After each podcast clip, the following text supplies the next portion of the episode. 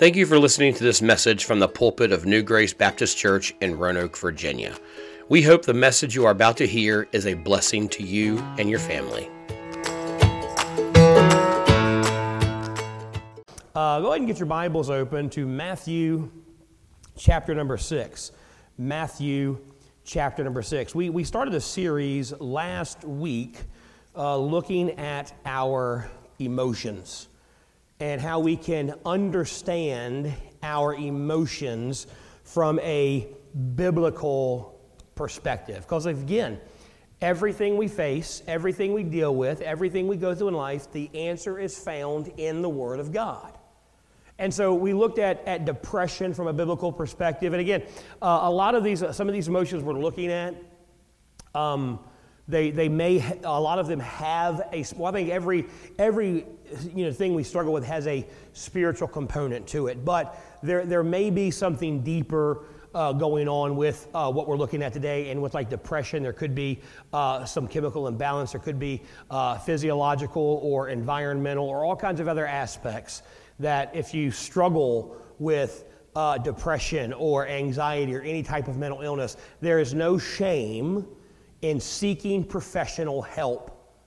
God has given us doctors, God has given us therapists, God has given us counselors to help us work through these things. Now, I do think if you're going to seek uh, counseling or, or therapy, that you should find a, a, a Christian counselor, someone who believes in the Lord Jesus Christ and who understands biblical principles so that they're not giving you unscriptural advice and unscriptural counsel. That's you need to find that.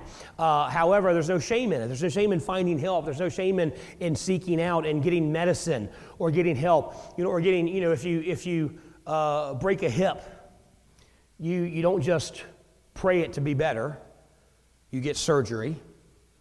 After surgery, you're going to take some medicine not to get an infection, to deal with the pain.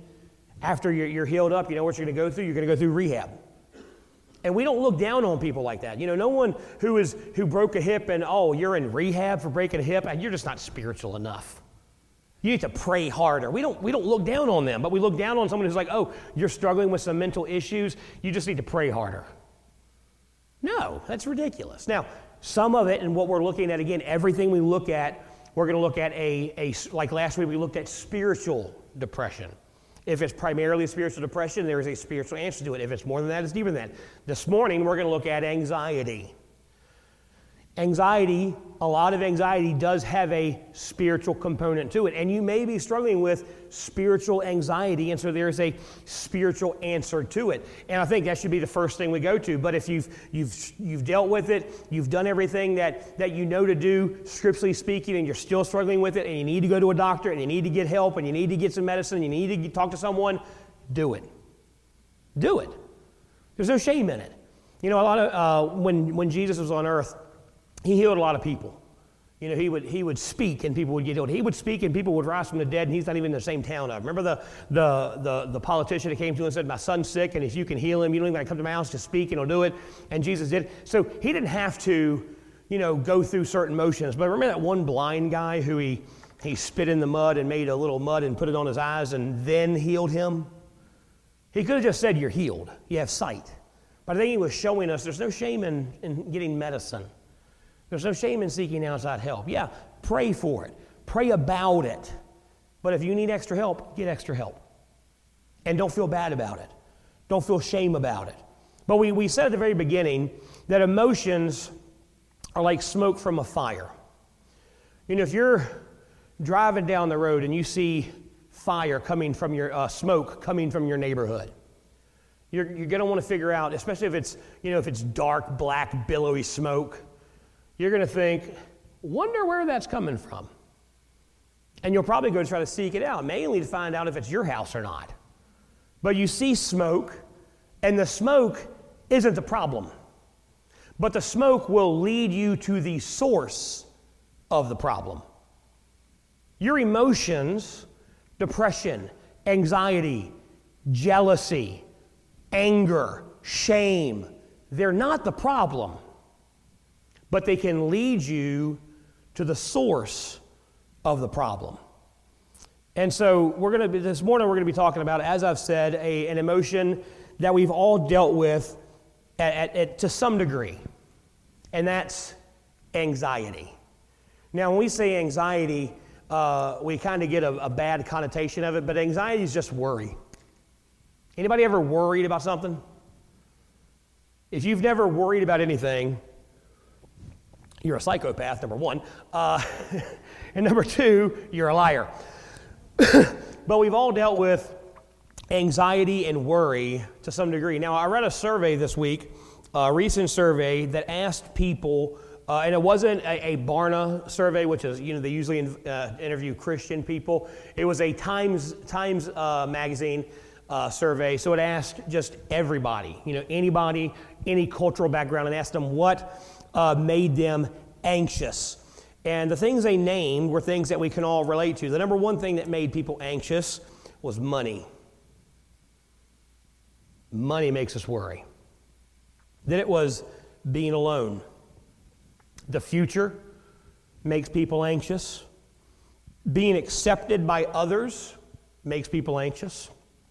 Going to the doctor makes people anxious. Losing control of a situation makes people anxious. Being separated from family makes people anxious. Finding the right spouse, uh, having a child, whether you're not able to conceive or while you're pregnant, worried about the health of that unborn child, gives people anxiety.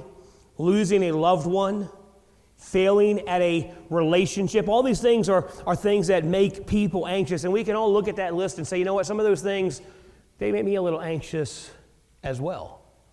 We worry about these things. And so anxiety, it gives birth to not just worry, but it gives birth to all different kinds of problems. It's like a fire that starts in your home in one little location, but if you don't take care of it, if you don't call the fire department or get a fire extinguisher or put it out, try to put it out yourself, if you just leave it alone, it's going to quickly spread and it's going to cause a lot of damage.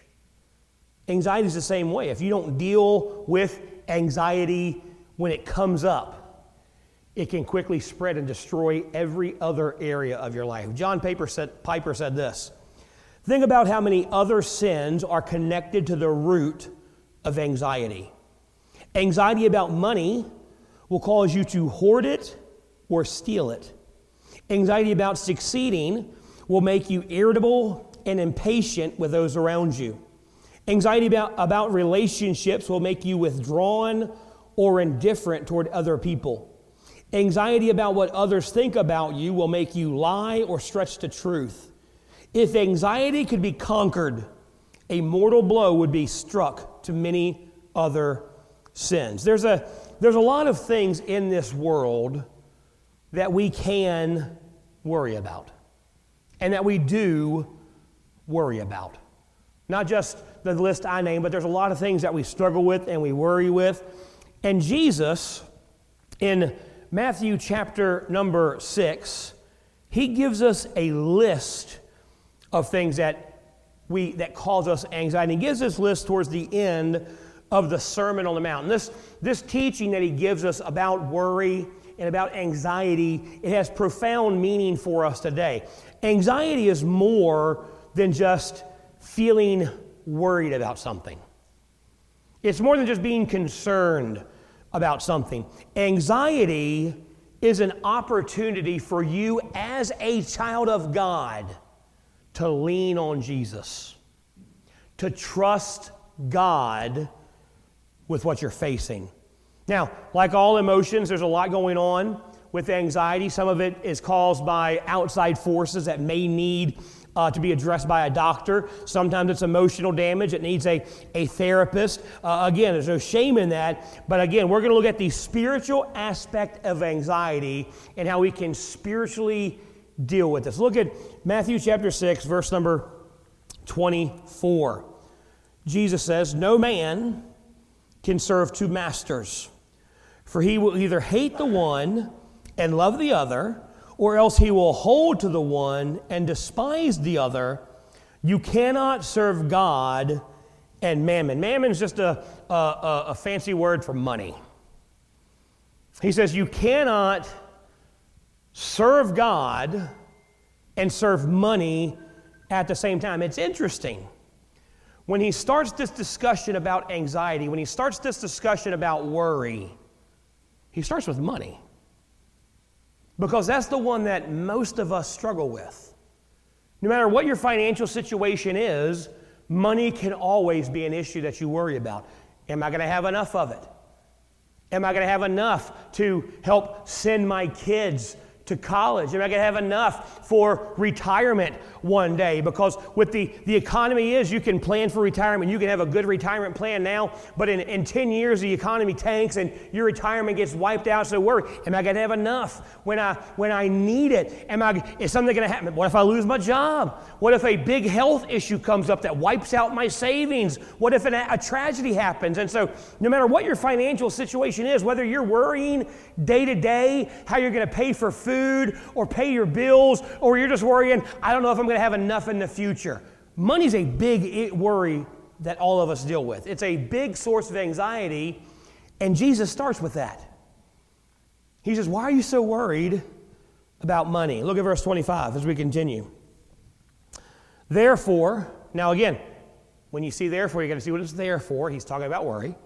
Therefore, I say to you, take no thought for your life what you shall eat or what you shall drink, nor yet for your body what you shall put on. Is not the life more than meat, and the body more than raiment? Now, he's again, he's not saying, "Hey, don't worry about how you, about how your clothes look. Don't worry about if they match." You know, so you know, if you got up this morning like I want to make sure that my shirt matches my pants, then you're worried about that. And Jesus said not to. You know, you're like Connor uh, had, has never a day in his life worried if he's matched ever. He doesn't worry if his socks match. He doesn't worry if, and not even the same color. He doesn't worry, he doesn't care if he's wearing an ankle sock and a knee sock at the same time. That's not what it's talking about. It's not saying, hey, just go out there and look at however you want to look. That's not what it's talking about, but we are going to get to what he's talking about there. Look at verse number uh, 26, uh, 26. Behold the fowls of the air, for they sow not, neither do they, neither do they reap nor gather into barns, that your heavenly Father feedeth them. Are you not much better than they? Which of you, by taking thought, can add one cubit unto his stature? And why take ye thought for the raiment? Consider the lilies of the field, how they grow and toil, how they, how they grow. They toil not, neither do they spin. And yet I say to you that even Solomon in all his glory was not arrayed like one of these. Wherefore, if God so clothe the grass of the field, which today is and tomorrow is cast into the oven, shall he not much more clothe you, O ye of little faith? Therefore take no thought, saying, What shall you eat, or what shall you drink, or wherewithal shall you be clothed? For after all these things do the Gentiles seek, for your heavenly Father knoweth that you have need of all these things. But seek you first the kingdom of God and his righteousness and all these things shall be added unto you. Take therefore no thought for the morrow, for the morrow shall take thought for the things of itself. Sufficient unto the day is the evil thereof. So this this passage it gives us three teachings about anxiety, about worry, and they come directly from the mouth of Christ. And here's what they, the first one is. The first thing Jesus says about anxiety is number one, anxiety thinks too little of God. Anxiety thinks too little of God. Look at verse 24 again. It says, No man can serve two masters, neither will he, he will either hate the one and love the other, or else he will hold to the one and despise the other. You cannot serve God and mammon. Therefore, I say unto you, Take no thought for your life, what you shall eat or what you shall drink, nor yet for your body what you shall put on. Is not the life more than meat, and the body more than raiment? So, this teaching here, uh, this is probably one of the most profound teachings about anxiety and about worry in this passage. A lot of us think that anxiety and worry is an emotion. It's an emotion that naturally arises because of the uncertainty of life. But Jesus says it is an emotion, but it's an emotion that is connected to our deepest desires. We worry about what we are most devoted to. Let me show you. A lot of y'all have, some of y'all have children, and they're in, you know, school started for everybody now. And so they're, they're beginning school. They're, they're, you know, some of them just started last week. Some of them started, uh, seems like two months ago, but they're in school now. And you are probably, well, not probably, you are more worried about their grades than I am. I don't care what grades your kids get. Now, do I want them to succeed in life? Yeah. Do I want them to do well? Of course. Am I going to lose sleep if they get an F in math? No. You know whose grades I do worry about? My kids. I do worry how they're doing. I do want to make sure they do good in school. I do want to make sure they're studying and they're learning and they're getting good grades and they're progressing through their education. Why? Because I'm more devoted to them than I am to your kids. Some of you are going to go to work tomorrow and you may serve a boss and you are worried that your boss is going to make think you do a good job. Maybe you've got a project coming up and you're like, man, I hope I do a good job, and my boss thinks I do a good job on this project. And you may, you're going to worry about that. You may lose sleep, over that. You may tell me about that, and I will pray for it, but I'm not losing sleep over what your boss thinks of you. Do I want you to be a good employee? Yeah. Do I want you to have a good job? Yeah. I, th- I, want you to do the best you can because it's a, it's a great testimony of Christ. But if your boss hates you, I'm not losing sleep. I don't care. But you do because you are devoted to it.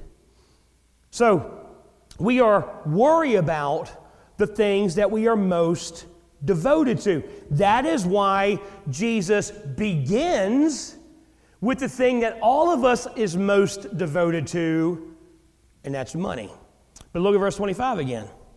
He says, Therefore, I say to you, take no thought for your life, what you shall eat or what you shall drink, nor your body, what you shall put on. Is not life more than meat, and the body more than raiment? Again, he starts with therefore, so we have to go back and see what it is there for. And he says, Don't don't worry about food and shelter and clothes. Looking back at verse 24, talking about money. He knows what, that we are worried about what we are devoted to. So when we talk about anxiety, he starts with the one most of us that we all worry about money. He says that if we are devoted to money, that's what we're going to worry about all the time. When we, if you are, if you think money is the most important aspect of your life, and again, we, we say that, and some of you think, well, I'm not like that. And, and because you think, when we think about that, we think about, you know, people who are, who are, you know, multi-billionaires or people who hurt people to get money or people who rob banks or people who do, but you can still think money is the most important thing in your life and not realize it. Uh, but if you think money is the most important thing in your life, you're going to worry about getting it do you have enough? Am I going to have enough later? I got to keep what I have.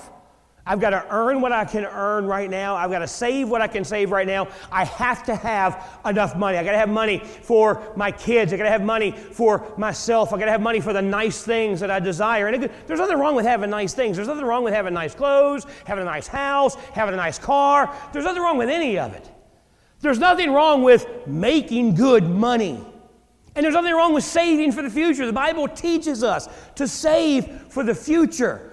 But if that's what is consuming us, that's what we're worried about all the time. He asks a serious question to challenge our devotion to money in verse 25 at the end. He goes, Isn't life more than food and more than clothing and more than stuff? Your life is more than what you can own. Your, your life is more than, than your car. Your life is more than your house. Your life is more than your savings account. Because here's, here's a tip when you die and see Jesus face to face, you know what doesn't go with you? Any of your stuff. So if you are so worried about getting the nicest stuff and the most, most incredible stuff and getting the biggest savings account, here's, and look, again, I'm not saying don't save, save for the future. But don't focus so much on saving for the future, you're, you're losing the joy of life that God has for you right now. He says, money isn't what defines a good life. Then he, then he gives two examples. Verse 26, he says, Look at the birds. Have you ever noticed, have you ever seen a bird worry about saving for the future? No. Now, look, some animals do save for the future. Some animals store up for the winter. Squirrels. I love feeding my squirrels. I, I give them uh, feed corn. And here's, here's the thing I've noticed about squirrels. They will sit there and they will, at the very beginning of the day, they'll sit there and they will, they will gouge. them. I have this one, this one Bob. He is such a, a fat little booger. He will crawl inside the, the jar of corn and just sit there and eat. And if any other squirrel comes by, he gets mad and runs them off and they'll eat in the morning, but then they come back throughout the day and they, they get their, they fill their mouths up, and then they go and they bury that stuff. They're saving it for the winter. And I know they're burying it because I have corn growing in my flower bed now because they, they bury them. And so that's how, that's how most of the oak trees in the world get planted. Squirrels take the acorn, bury it, forget where they bury it, because they, they save, but they're stupid. So they bury the stuff, but they don't forget about it. Birds do not bury seed for the winter. They don't, they don't expect that they're going to run out of food in the winter. They know I'm going to wake up in the summertime and I can go out and I can get food and I can get berries and I can get worms and I can get seed. But if I wake up in the wintertime, God's still going to feed me. There's still going to be food for me. Birds do not worry about saving, but God still takes care of them. Winter doesn't come and God tell the, tell the birds, well, the squirrel saved, so I'll take care of them, but you didn't, so good luck. No, it says birds don't save, but God takes care of them. God provides for them. They trust God every day. Then he says, Look at the flowers. Look at verse 28. And why take you thought for your raiment? Consider the lilies of the field, how they grow and they toil, how they grow, they toil not, neither do they spin. He goes, You know, flowers don't worry about how pretty they look. They don't make sure they have the the Prada shoes, and the, that's the only brand I know. Uh, skirt and dress. They don't, they don't make sure they got the, you know, the nicest suit. And they don't worry about that stuff. But God makes them beautiful.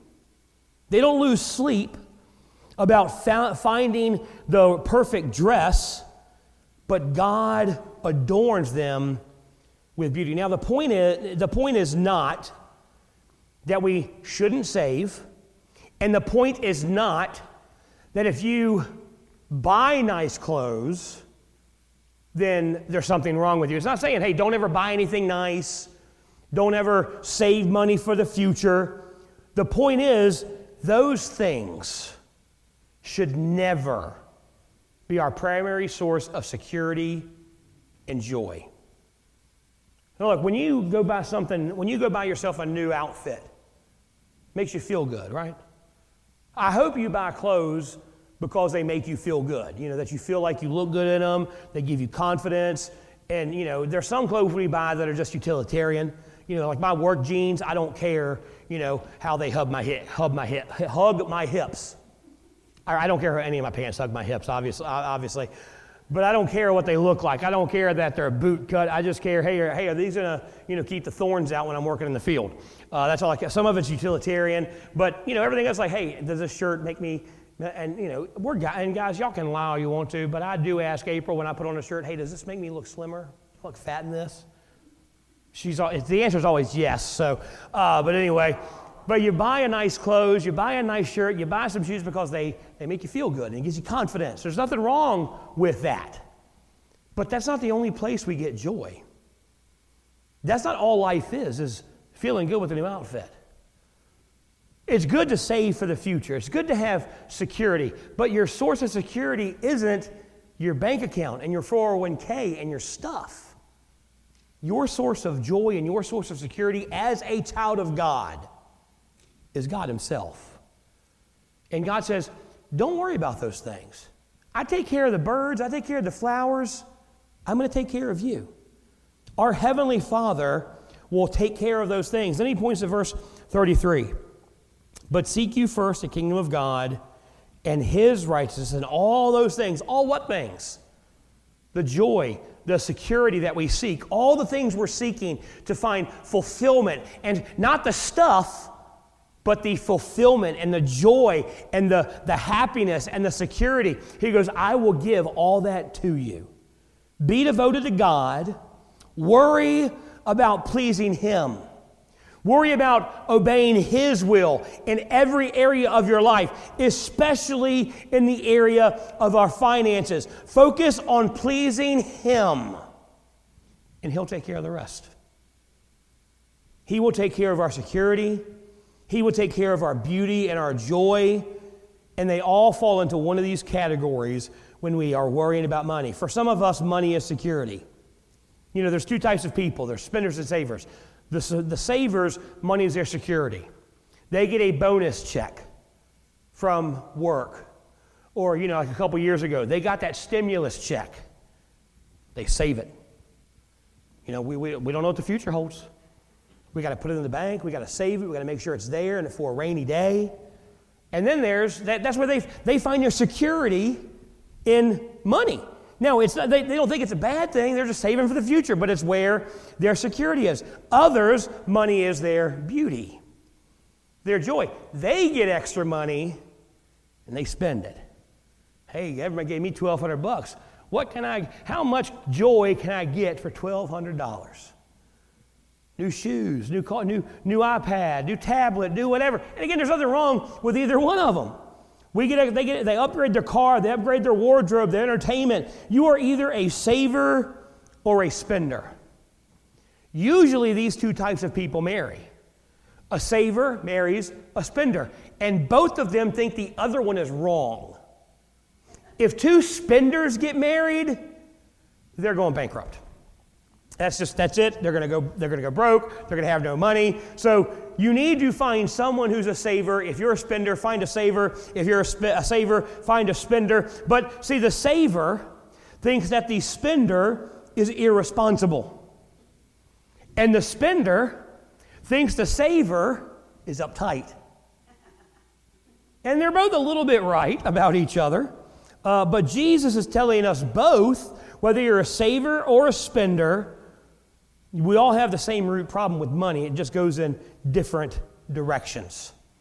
They're both devoted to money just for different things. One is devoted for security, one is devoted for joy and happiness. And so he addresses the saver with the bird illustration. Birds don't save, and they're fine. He addresses the, save, the spender with the flowers illustration. Flowers don't spend money on clothes, and God takes care of them too. God makes them look pretty. And He's telling both of them devote yourself to God instead. Let Him be the source of your security. Let Him be the source of your joy and your beauty. He takes care of birds, He takes care of flowers. He is going to take care of you. Our primary worry shouldn't be money and stuff. Our primary worry should be Am I pleasing God with my life? Am I obeying God in every aspect of my life? Am I honoring God in everything I do? And he goes, If that's your worry, I'll take care of your security. I'll take care of your joy. I take care of everything else. Just seek Him first. And look, this can be applied to, to anything, not just money, but that's just a big one. Don't worry about your, don't worry about your parenting. You know, as a parent, you worry, am I doing right by my kids? Am I teaching them right? Am I training? You know, this world's a mess. Am I helping them? He says, you know, don't worry about your kids. Birds, they push their kids out of the nest, but I make sure they fly. I'll take care of your kids too. You just obey me and follow me with your parenting, and I'll take care of it for you. Don't worry about your kids. I'll do anything. You know, not saying not to worry about your parenting, just don't be anxious about it all the time. Be fully devoted to Him and seek to please Him, and He'll take care of the results, whether it's parenting or marriage or money or education or your career or anything else that we worry about. The point is don't just sit back and do nothing, but live in obedience to God in all of them. Follow Him, trust Him with the results. Because here's the thing the results aren't really up to you. You're not in control. And that's, that's where the savers struggle. I'm going to save so I can be in control. So I can have enough. But again, you have no, the, the economy could tank, something could happen. You could lose everything in a, in a blink of an eye. So God's saying, You're not in control anyway. So just trust me and I'll take care of it. So anxiety thinks too little about God. Says, God can't take care of me, so I have to do it instead. God's not going to provide for me, so I have to do it instead. He is the most essential element in a successful, joyful life. A good life is more than making money, it's more than good career choices, it's more than being a successful parent. Life doesn't consist of stuff. A good life, a successful life, a meaningful life walks with God and seeks to please Him.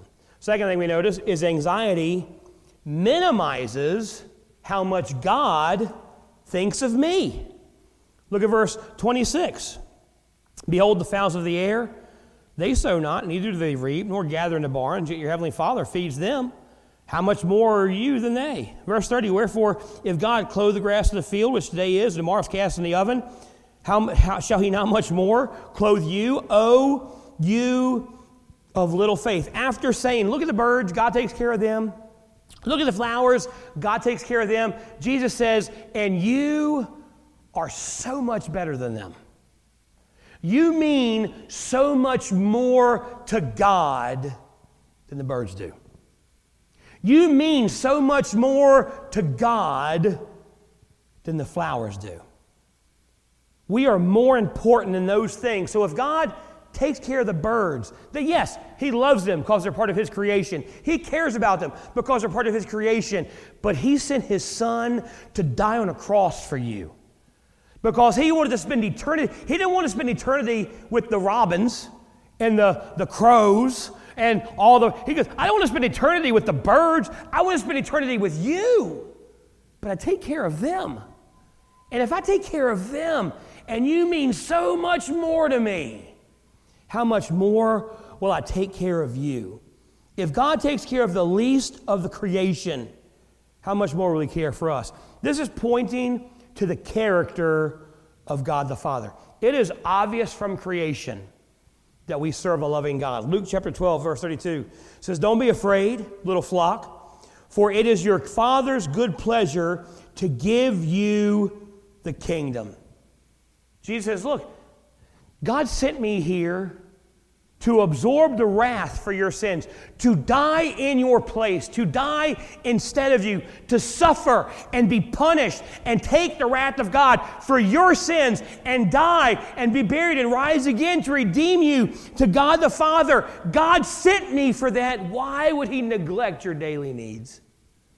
Why would He send me to die in your place but not care if you eat tomorrow? He'll take care of your needs. Isaiah 49. Can a woman forget her suckling child that she should not have compassion on the son of her womb? Yea, they may forget, yet will I not forget. Behold, I have graven thee upon the palms of my hands. Thy walls are continually before me. He says, Can, can a mother forget about her child? And he says even, yeah, they can, because we've, we've all heard examples or read stories about, about women who, you know, forget about their or don't want their kids and, you know, even after, you know, or murder them. We, and he goes, that happens, but it's rare. And when it, it's, it's so shocking to us because we think, how can a mother do that to her child? How can a mother ignore or abandon her kids? It just it doesn't make sense to us. And God says, if that shocks you, what, makes you think I would give any? He goes, I'm not just some suckling mother. I have carved your names in my hands. You are precious to me. Romans 8. Who did not spare his own son, but delivered him up for all of us, that he shall, that uh, how shall he not also freely give us all things? He says, What more does God have to do to prove his commitment to you? I put on flesh. I lived a perfect life. I died in your place. I absorbed the wrath of God. I went to hell for you. I rose again for you. What do I got to do to prove that I love you? If you can trust me with your eternal soul, why can't you trust me with your finances today? Why can't you trust me with the things of today? We can trust him with anything. So, anxiety for the child of God is completely irrational. It means that you believe that God can take you to heaven when you die, but He can't take care of your needs today, which makes no sense at all. You either believe the God of the Bible or you don't. That's why he compares us to the Gentiles. The Gentiles, in this context, they're the unsaved world. They don't know God as their Savior, so they worry about those things because they don't have God who has shown His love for them, who has shown His compassion for them. He has, but they haven't accepted it. So they worry about those things. When they're anxious, so when you are anxious, you are acting like an atheist. You have a heavenly Father that loves you and cares for you deeply. He cares about you more than you care about your kids. And you would never neglect your kids, so what makes you think God would neglect you? Four times in this passage, we are told not to worry. Fear is the most repeated command in the Bible. There are, there are 300 366 commands in the Bible. 366 different times God commands us do not fear. Do not be afraid. Do not be anxious. Do you think it's a coincidence that He gave us a, one command to not worry and to not fear for every day of the year plus leap years? He said, I'm going to take care of every day, even the leap years, even the February 29ths. I've got them. Don't be afraid because I'm there for you. It is impossible to truly believe the God of the Bible and be anxious with spiritual reasons. The only way those commands make sense is if God has promised us He's going to take care of everything. So anxiety thinks too little of God and thinks, makes, God think, makes us think God thinks too little of us. Third thing, final thing, anxiety lies to you. Look at verse 27. Which of you, by taking thought, can add one cubit to his stature? Look at verse 34. Take, take therefore no thought for tomorrow, for tomorrow shall take thought for the things of itself. Sufficient unto the, uh, sufficient unto the day is the evil thereof. So Jesus says anxiety offers you false solutions. It makes you false promises. It gives false predictions. Worrying about things does make you feel a little better. It doesn't do anything, but if you're worrying about something, you feel like you're giving some energy to it. You're trying to figure out the situation. You're trying to solve the problem. So it makes you feel like you're doing something about it. But Jesus says there's two problems about that. Number one, worrying about something has never changed anything. Verse 27, he says, Can you add one cubit to your life? Now, the cubit is, is talking about a length of measure, but when you look at the, the Greek context, he's saying, Can you add any joy to your life by worrying about your life? No, because worry doesn't add joy, it steals joy from us. But we think we're doing something about it. We think we're solving a problem. So we think we're adding to our life, but we're, we're stealing from it. Worry steals from you. You know, doctors say that 75% of all hospital and doctor visits are stress and anxiety related. Dr. Charles Mayo, he helped found the Mayo Clinic. He says worry affects the circulation, the heart, the glands, and the whole nervous system. Though I have never known a man who died of overwork, I have known a whole lot who died of worry. Anxiety promises you if you devote time, if you devote energy to the situation, then you can change things. Worry doesn't change a thing. No one has ever changed a situation by losing sleep over it. The second thing Jesus says is anxiety lies to you because most of the things that we worry about never end up happening. Most of the things that we struggle with in life never occur. How many of us have, have worried about something and lost sleep over it and lost joy over it? And maybe me and April have had this time where, where her anxiety, she's lost sleep over it. I've lost sleep over it because she won't let me sleep. And we're, we're fighting over it because she's worried about this is going to happen, this is going to happen, this is going to happen. And it never happens. We worry about stuff that 99.999% are never going to come to fruition. But hey, you worried about it. You wasted time on it. You lost sleep over it. You devoted energy to it. And nothing happened to it. Anxiety lies to you. Tells you things are going to happen that never happen. Tells you if you worry about stuff, maybe you'll change something. No, you won't. Anxiety is a false prophet that steals from us. Jesus says, don't take, don't take no thought for tomorrow. He goes, Why are you worried about tomorrow?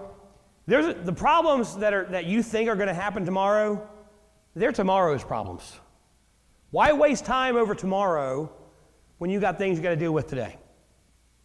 Don't lose sleep over things. Don't, don't worry about stuff because most of the stuff we worry about never happens. And just, just by worrying about it, we don't change a thing. Anxiety lies to us. See, anxiety is a, a huge problem that most of us, at one point or another in our life, are going to struggle with spiritually.